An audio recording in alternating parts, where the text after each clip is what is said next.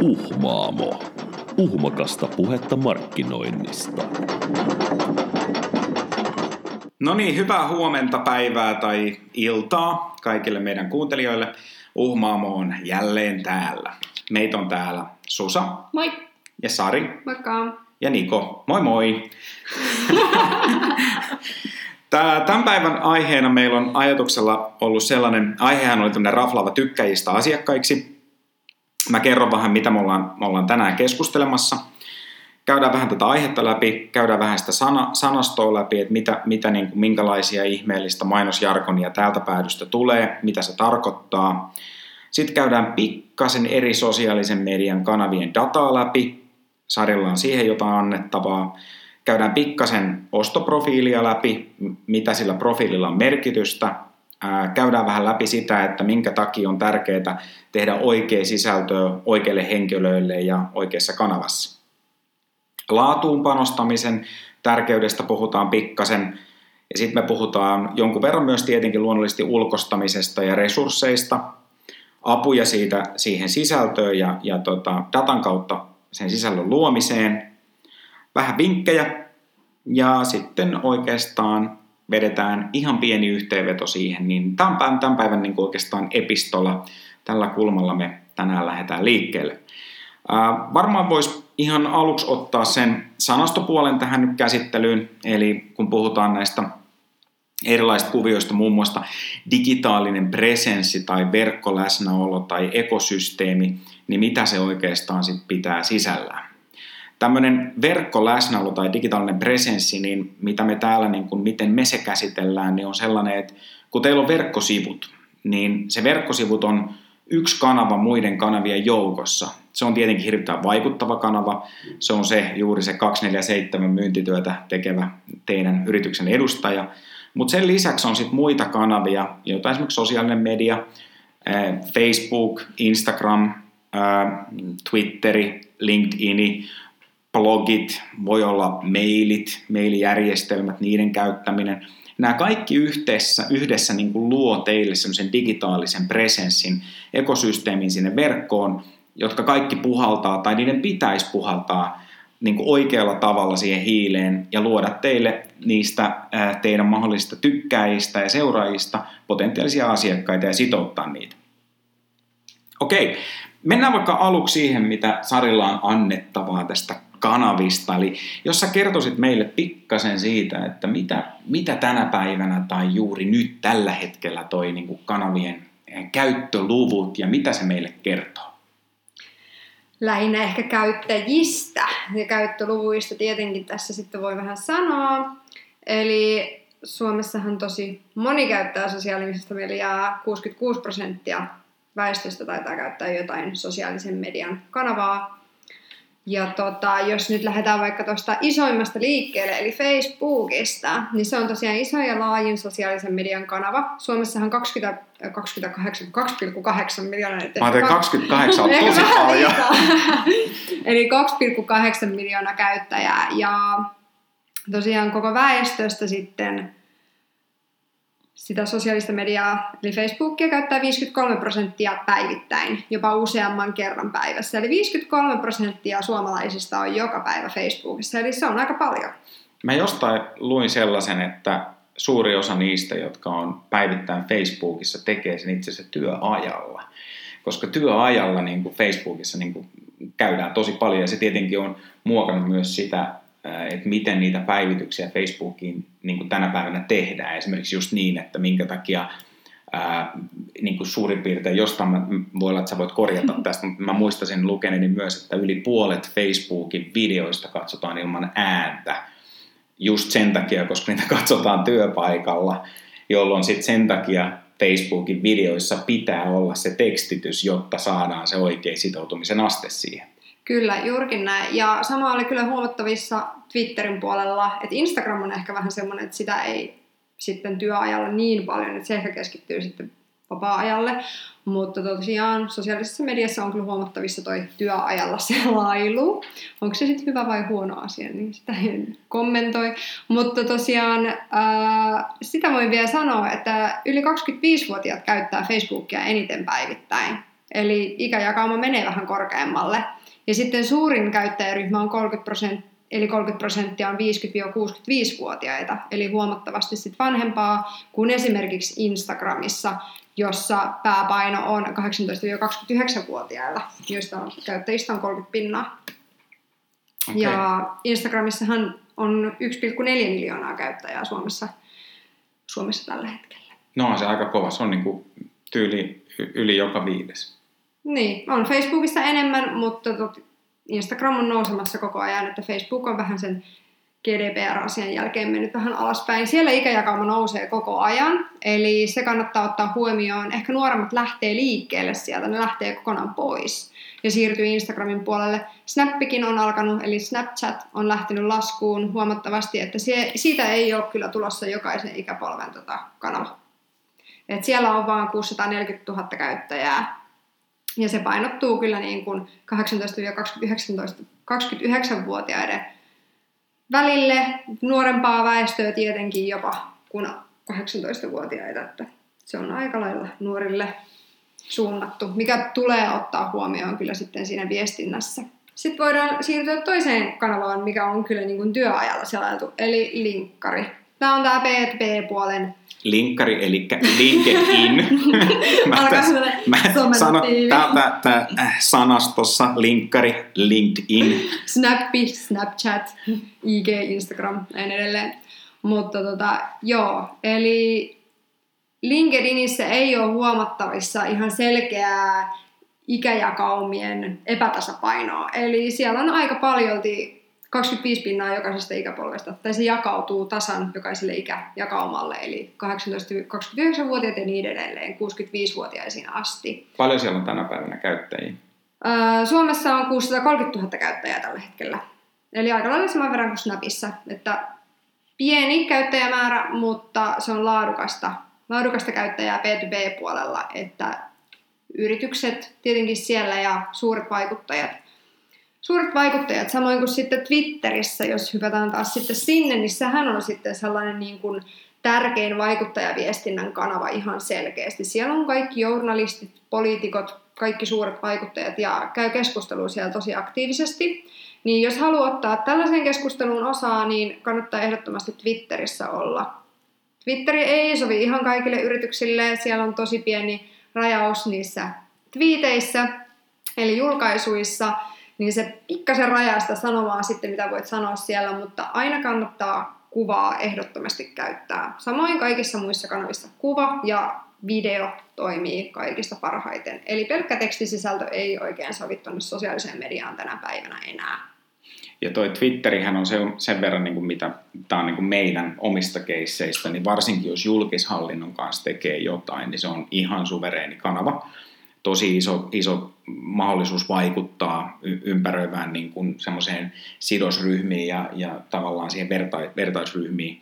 Ja, ja toisaalta sitten taas Twitterissä on se hyvä puoli, että, että koska se on Googlen omistama, niin se myöskin niin kuin saman tien indeksoituu ne, ne tweetit, jolloin Twitterin esimerkiksi tuominen verkkosivuille yhtenä ajankohtaisuuskanavana, mm. niin on kyllä hyvinkin perusteltua myöskin hakukoneoptimoinnin kannalta. Sitten tollanen kuin Pinterest, varmaan aika monellekin tuttu, vaikka ei ihan hirveän yleisesti mainittu sosiaalisen median kanava. Eikö Niin. taas sellainen, mitä mä oon käsittänyt, että naiset, kun ne järkkää jotain juhlia tai häitä tai jotain, niin Pinterest on niin kuin se kanava.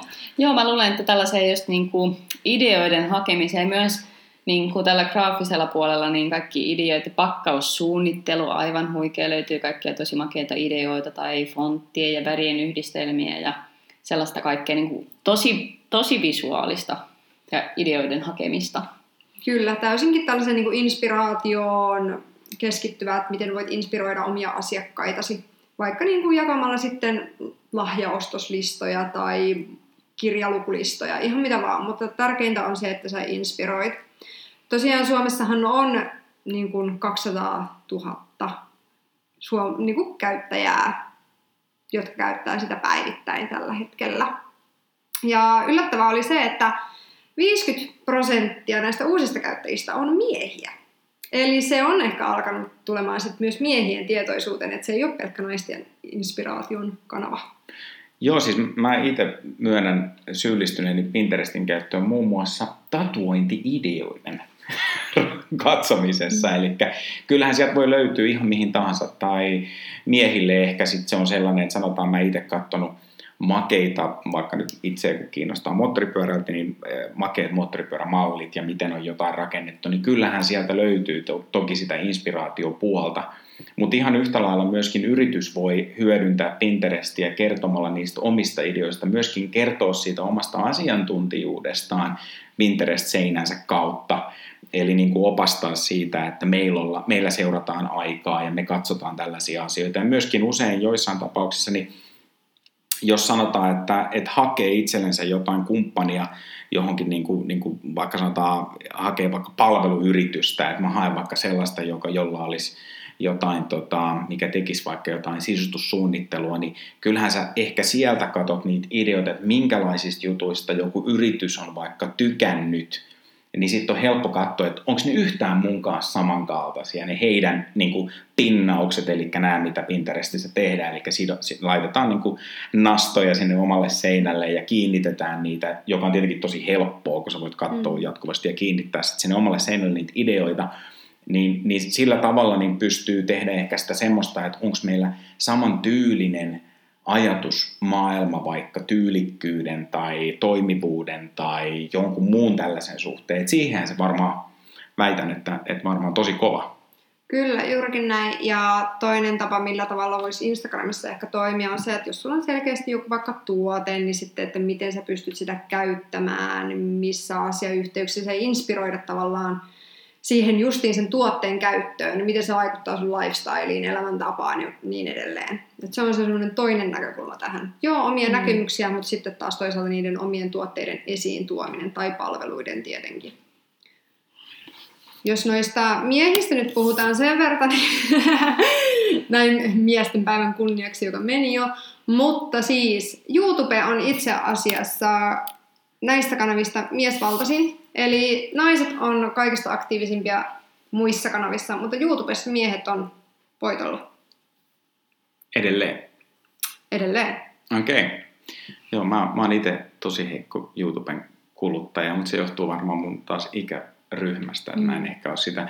Nythän on jännä, kun ollaan keskusteltu nuore, nuorempien kanssa, niin aika monella on ollut myöskin sellainen paletti, kun ollaan kyselty. Esimerkiksi meillä on käynyt kaiken näköisiä. Otetaan välillä harjoittelijoita kouluista, jotka sitten haluaa tulla tutustua vaikka mainostoimiston toimintaan ja, ja tähän niin kuin maailmaan. Niin aika erikoinen piirre oli, että nämä nuoret niin aika vähän katsovat esimerkiksi televisiota. Aika moni tuijottaa YouTubea ja, ja katsoo sen ja on niin kuin korvannut sen television aiheuttaman tyhjiön siinä niin kuin, niin kuin viidekeskuksena ja, ja sitten tuijottavat YouTubea tosi paljon. No en itsekään kyllä täytyy myöntää, että hyvin harvoin tulee istuttua TVn ääreen viikolla tiettyyn kellonaikaan ja katsottua sen ohjelman, että kyllä itse kuluttaa niin kuin enemmän just näitä tota, niin netti-TV-palveluita, joissa sä näet sen silloin, kun sulle itse niin kuin parhaaksi sopii.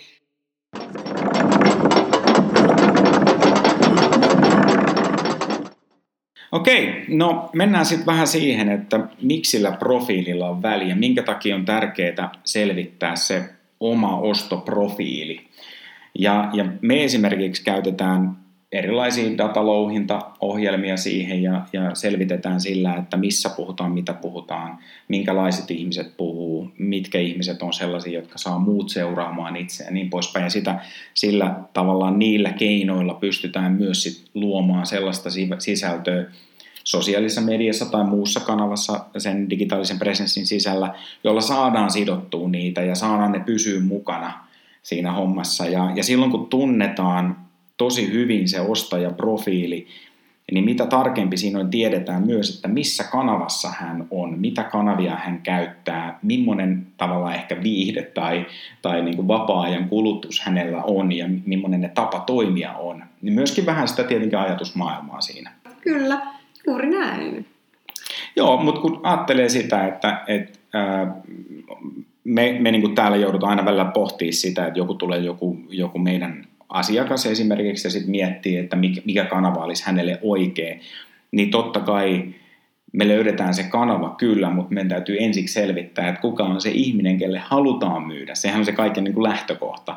Selvittää mahdollisimman tarkasti se, että minkälainen henkilö se on. Jos vaikka nyt sanotaan, että, että halutaan rakentaa jotain perinteikästä, ää, niin kuin tässä oli yksi tämmöinen keissi, keissi, missä tehdään jotain perinteikästä, vaikka nyt sanotaan jotain puuhuonekaluja rakennetaan, niin tota, silloinhan niin voisi automaattisesti ekana ajattelisi ehkä tutkimatta sen, sen tarkemmin, että okei, nämä on varmaan jotain jossain niin kuin vähän kaupungin ulkopuolella, ehkä maalaisia tai näin, mutta se onkin ihan toisinpäin. Sehän on nämä niin kuin oikein kaupungin ytimessä, voisiko sanoa jopa vähän ehkä äh, sityvihreät, jotka sitten nostaa niiden arvoa ja, ja haluaa tuoda sitä semmoista perinteikkyyttä ja sellaista. Tavallaan siirtää ehkä sitä maalta, sitä kuvioa sit sinne keskustaan. Ja sitten kun on tosiaan sen kanavavalinnan tehnyt, tehnyt sen analyysin niistä ostajapersoonista, niin sitten pitää miettiä sitä, että minkälaista sisältöä he haluaa siellä nähdä. Eli pelkästään se, että sä oot siellä kanavassa ei riitä, vaan sun pitää tuottaa sitä sisältöä ja tarpeeksi laadukasta sisältöä, semmoinen, mikä sitouttaa ne asiakkaat ja ne haluaa olla interaktiivisia sun kanssa. Ja tässä auttaa myös se, että sä itse oot aktiivinen siellä sosiaalisessa mediassa, eli pelkkä postaaminen ei riitä. Päästään nyt vähän noihin, otetaan nyt varaslähtö noihin vinkkeihin, mutta oo aktiivinen, tykkää, seuraa ja ole aktiivinen, niin kyllä ne seuraajatkin sieltä tulee ja löytää sen sun sisällön, mitä sä oot tarkoin harkinnut sitten sinne tuottavassa. Joo, se on ehkä toi, tämä on ehkä se kaikkein suurin, suurin muka, mitä näkee sosiaalisessa mediassa tänä päivänä, että siellä on paljon yrityksiä, jotka vaan mainostaa, lyö mainosta mainoksen perään, jolloin sitten aika nopeasti ihmiset kyllästyy ja sitten saadaan vähän niin kuin väärää lukua siitä, että meillä on vaikka X määrä seuraajia, vaikka tuhat seuraajaa ja sitten mä en käynyt tykkäämässä yksi tai kaksi henkeä tai jotain vastaavaa, niin silloin se luku ei ole oikeastaan juuri mistään kotoisin. Ja voi olla, että moni on jopa sulkenut, että eivät halua nähdä enää sen yrityksen postauksia, koska se ei ole ollut vangitsevaa se sisältö. Ja sitten tullaan helposti siihen pisteeseen, että jos ei luoda tarpeeksi vangitsevaa sisältöä, mitä orgaanisesti, eli oman tahtonsa kautta tavallaan syntyvää sitoutumista, jos sitä ei synny, niin sitten ollaan pisteessä, missä joudutaan vaan maksaan, että saadaan ne omat postaukset näkyviin. Ja se käy aika kalliiksi. Sen takia on niin kuin mun mielestä hyvä käyttää oikeasti aikaa siihen miettimiseen, että missä mä haluan puhua, kelle mä haluan puhua ja minkäla- millä tavalla, miten mä viestin niille, niille tyypeille, ketä mä niin kuin haluan asiakkaikseni. Ja rakentaa semmoista sisältöä, josta he kokevat, että he saa jotain, joko viihdearvoa tai hyötyarvoa, jotain arvoa yleensä, hyötyä tai viihdettä Jurgi oli tässä sanomassa siitä arvon tuottamisesta, niin se on se avainasema ihan kaikessa sosiaalisen median kanavissa. Että sun pitää tuottaa arvoa asiakkaalle juurikin se, oliko se viihde tai sitten oikeasti konkreettisesti vinkkivideoita, että miten monipuolisesti pystyt käyttämään X-tuotetta. Mutta se, että arvo on tärkein. Sitä voisi vähän ajatella silläkin tavalla, että siellä mainoks- tai niin kuin TV-ohjelman välissä tulee niitä mainoksia, mutta ihminen hän jaksaa katsoa niitä mainoksia sen takia, että hän tietää, että se hänen, äh, häntä kiinnostava ohjelma alkaa. Mutta jos siellä tulisi pelkkiä mainoksia 45 minuuttia, niin eikä nyt kukaan sellaista ohjelmaa katsoisi. Niin, ja, ja toi on ehkä semmoinen ajatus, mitä kannattaa miettiä, mikä vähän on ehkä siitä sit seuraavaa meidän aihetta, eli siitä ulkoistamisesta ja resursseista, niin, niin se ehkä vähän, vähän mennään nyt pikkasen sille puolelle, eli useinhan niin kuin sosiaalisen median kanavat sellaisenaan on ilmaisia käyttää. Niin kuin itse kanava, se, se, se platformi tai se alusta, mille, mille sitä luodaan, niin se on niin kuin ilmasta. Mutta sitten se vaatii kuitenkin yritykseltä resursseja, ajallisia resursseja, panostuksia siihen. Ja siinä taas sitten joku toimisto voi olla avuksi luomassa sellaista ja ainakin antamassa strategisia ohjeita, että miten sitä pitäisi tehdä. Joku viitekehys siihen. Joo, se viitekehys auttaa tosi paljon vaikka niin kuin yrityksen arvojen ja vision esiin tuomiseen just se, että miten sä tuotat sitä arvoa sille asiakkaalle. Ja sitten just se sellainen, että kun on tarkka suunnitelma esimerkiksi kalenterimallisesti, että mitä siellä sosiaalisessa mediassa tehdään, niin sekin poistaa sitten sitä sellaista, koska tiedetään itsekin, että jos yrittäjällä on hirveä kiire tota noin, niin töissä tai tehdä sitä hänen oikeasti työtä, niin harvoin sitä tulee, no minäpä nyt otan tässä ajan tälle sosiaaliselle medialle ja rupean tänne jotain luomaan. Mutta jos on tarkka niin kuin kalenteri siitä, mitä tehdään ja koska tehdään, niin se sellaisen niin kuin ideoiminen siinä, että mitä nyt mun pitäisi tänäänkin taas jotain laittaa sinne sosiaaliseen mediaan, niin se niin kuin vähenee. Ja plus voidaan automatisoida, eikö? Mm. Kyllä. Se on niin kuin siinä se juttu, että voidaan hoitaa jotain automaattisesti. Mutta sitten sellainen yksi kohta, mikä haluan tässä nostaa niin kuin kissan pöydälle, et, tota, et mikä se juttu on, niin, niin äh, semmoinen asia on tosi tärkeä pitää mielessä, että et mä en usko siihen, että et se kaikki äh, tavallaan sosiaalisessa mediassa oleva näkyvyys voitaisiin kokonaan ulkostaa. Se voidaan ehkä ulkostaa silloin, kun se on tarpeeksi suuri se brändi, se on tarpeeksi niin kuin iso, niin sitten se voidaan, mutta sanotaan, että siinä vaiheessa, kun lähdetään liikkeelle, varsinkin jotain startuppeja ja näin, niin on aika jotenkin hassua, että sitten kuvitellaan, että tehdään semmoista, koska ihmisillä on tarve myös nähdä sinne henkilöihin siellä taustalla, päästä tutustua siihen. Puhutaan siitä paljon siitä niin kuin verhon takana tai behind the scenes, siellä näyttämön takana olevasta materiaalista, ja se on usein jopa kaikkein vangitsevinta, että sieltä löytyy niitä niin kuin oikeita tarinoita ja oikeita juttuja, joita sitten niin taas tavallaan ei pysty ulkoistamaan kokonaan, koska jos ne kaikki ulkostetaan, niin se tarkoittaa sit sitä, että sit, sit se ei ainakaan kauhean halpaa, koska on pakko ottaa sinne joku ihminen sit seuraamaan sitä työtä koko ajan ja olen siellä niin kuin läsnä siinä hommassa. Mä en tiedä kuinka, kuinka paljon on, olisi ihan hieno kun, kun yritykset vastaisivat, että onko heillä joku some vastaava, ja jos on, niin kuinka paljon hän niin kuin saa oikeasti tehdä siihen, paljonko hänellä on resursseja käyttää viikossa siihen sosiaalisen median ylläpitoon vai tekeekö hän sitä jonkun kaiken muun työn ohessa? No ainakin tosi paljon on just törmännyt siihen, että sitä sosiaalista mediaa ei oteta hirveän vakavissaan ehkä yrityksissä, vaan se sitten sysätään sen markkinointipäällikön tai markkinointiassistentin niskaan, että no postailet sinne nyt silloin tälle jotain, laittelet vaan jotain. Äkkiä, jos nappaat vaan kuvan jostain, pistät sen jonnekin. Ja se on vähän surullista just, koska siihen oikeasti sosiaaliseen mediaan, niin siihen menee tosi paljon aikaa ja pitää panostaa. Niin. Se, on, se on just se laadullinen. Ja, ja myöskin tänä päivänä niin kuin esimerkiksi kuvamateriaali, niin ihmiset on tottunut, riippuen vähän kanavasta.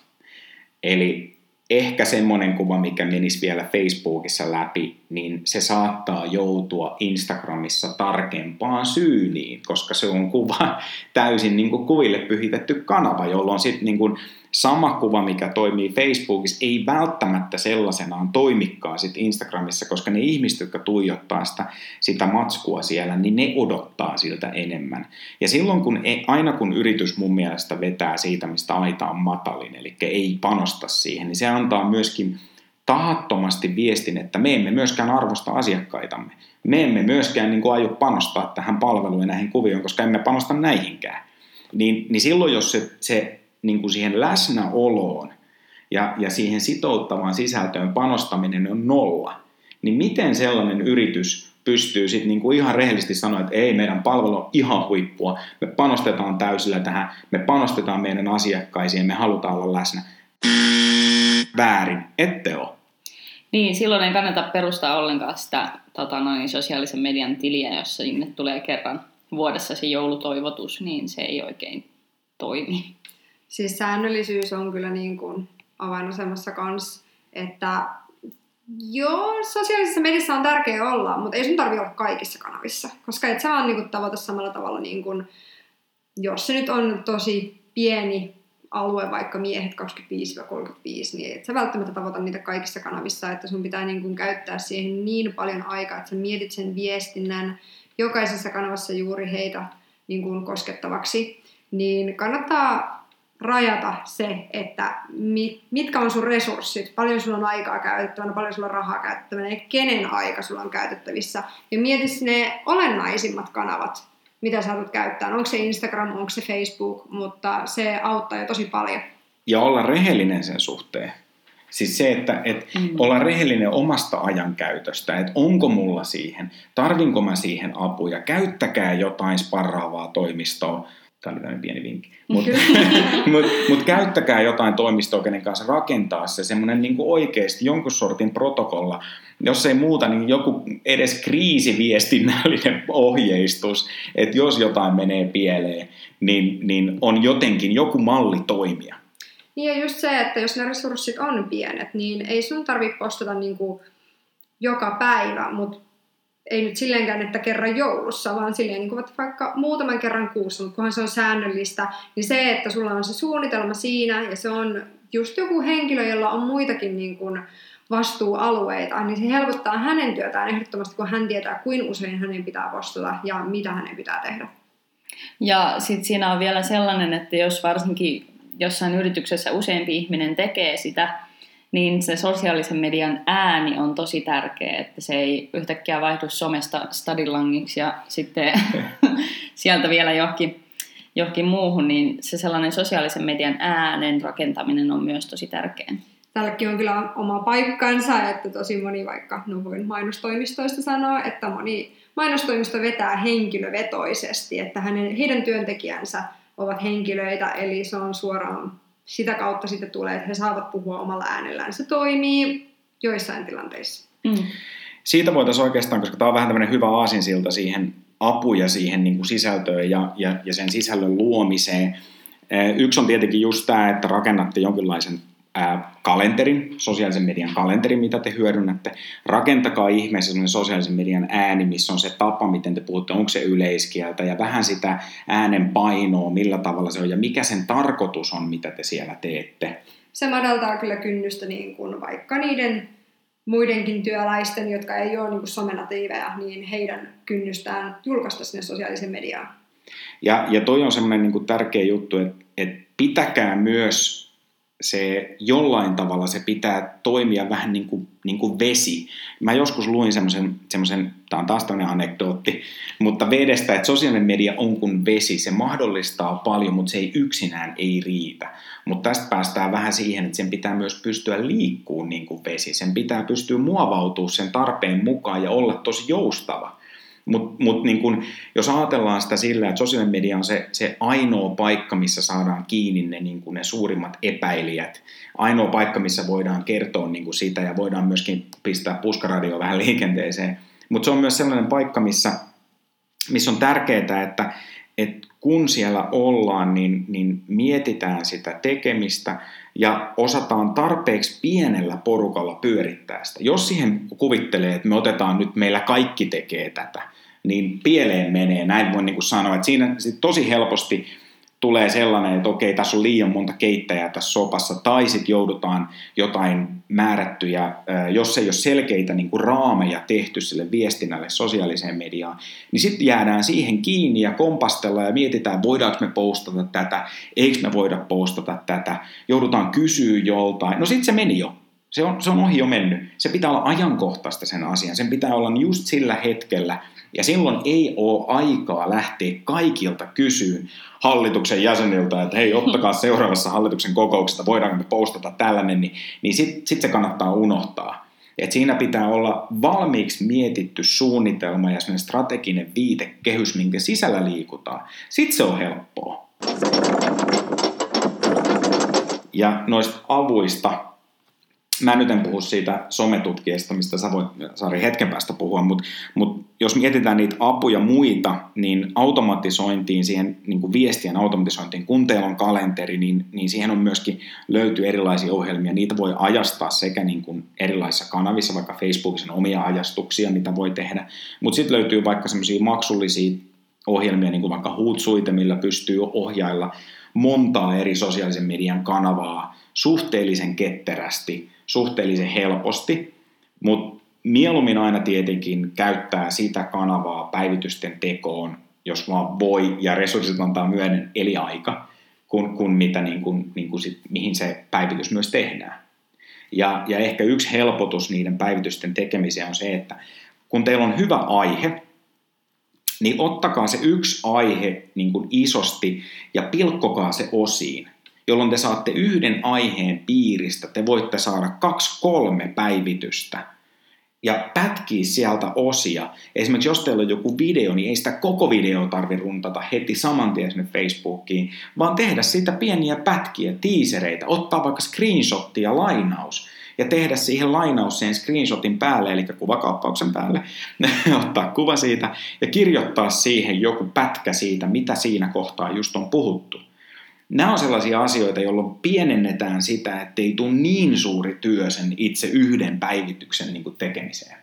Joo, ja tässä tulee myös se monikanavaisuus, eli laitetaan sitä sisältöä sitten joka puolella Juuri näin. asiakkaalle, niin varmasti kyllä näkyy sitten niin muistaa, ja muistijälki tulee tässä, että kannattaa sisältö pitää kuitenkin tunnistettavana ja yhtenäisenä joka kanavassa. Ja toi on se, mitä ennen puhuttiin niin just mediamiksauksesta. Eli ennenhän oli paljon sitä, että, että kun sä laitat lehtimainoksen, niin silloin joku määrätty vaikutus. Sä laitat lehti- ja radiomainoksen, niin niillä on yhdessä huomattavasti suurempi vaikutus.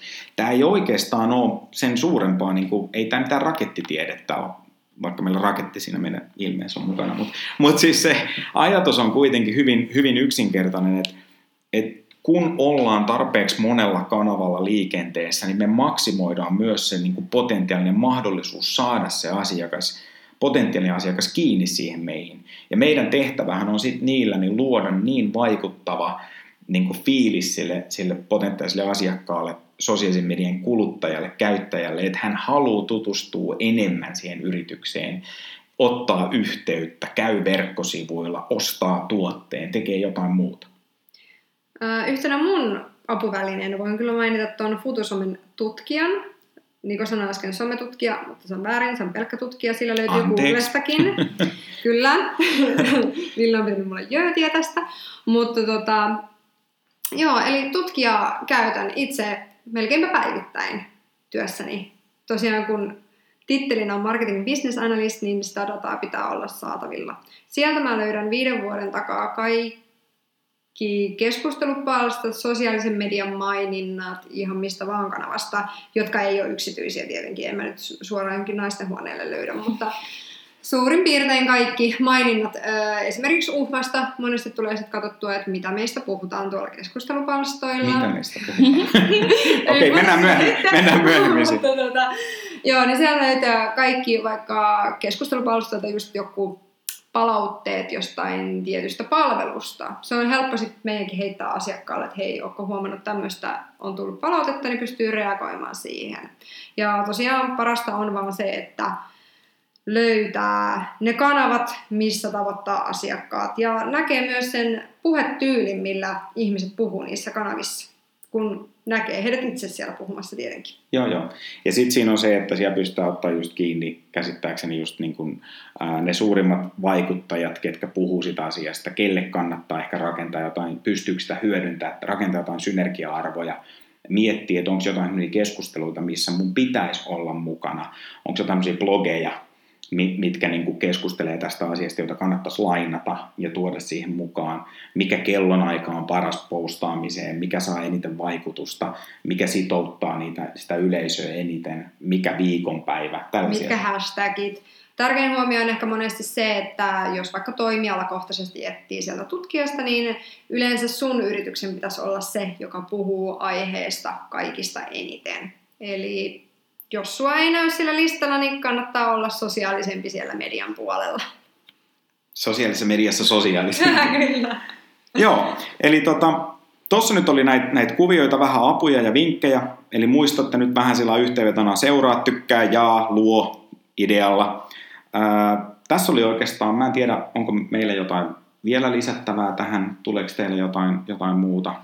No kyllähän tässä voisi puhua kuinka pitkään tahansa, mutta meillä toi aika rupeaa varmaan vähän loppumaan. Eli, eli käytännössä sitten, no voitaisiin sanoa tässä välissä meidän seuraava aihe tulee olemaan sitten... Kampanjoinnin sudenkuopat. Kyllä, kampanjoinnin sudenkuopat. Siitä puhutaan seuraavaksi. Ää, Sen voisin vielä sanoa, että kun tämä aihe nyt vähän on näin laaja, niin kysykää ihmeessä. Ää, Laittakaa Instagramissa yksityisviestiä, Facebookissa ja kommentoikaa ihan mihin vaan meidät kyllä löytää joka paikasta. Joo, eli löytyy Google-podcasteista, Apple-podcasteista, Spotifysta, ää, löytyy SoundCloudista, haette Uhmaamoa, niin löytyy joka puolelta ja, ja sitten Uhmaa löytyy sitten sosiaalisen median eri kanavista. mun puolestani minä kiitän. Kiitos. Kiitos. Ja me näemme sitten, Kuulemme ensi kerralla. Kuulemisiin. totta, kuulemme, kuulemisiin. Uhmaamo. Uhmakasta puhetta markkinoinnista.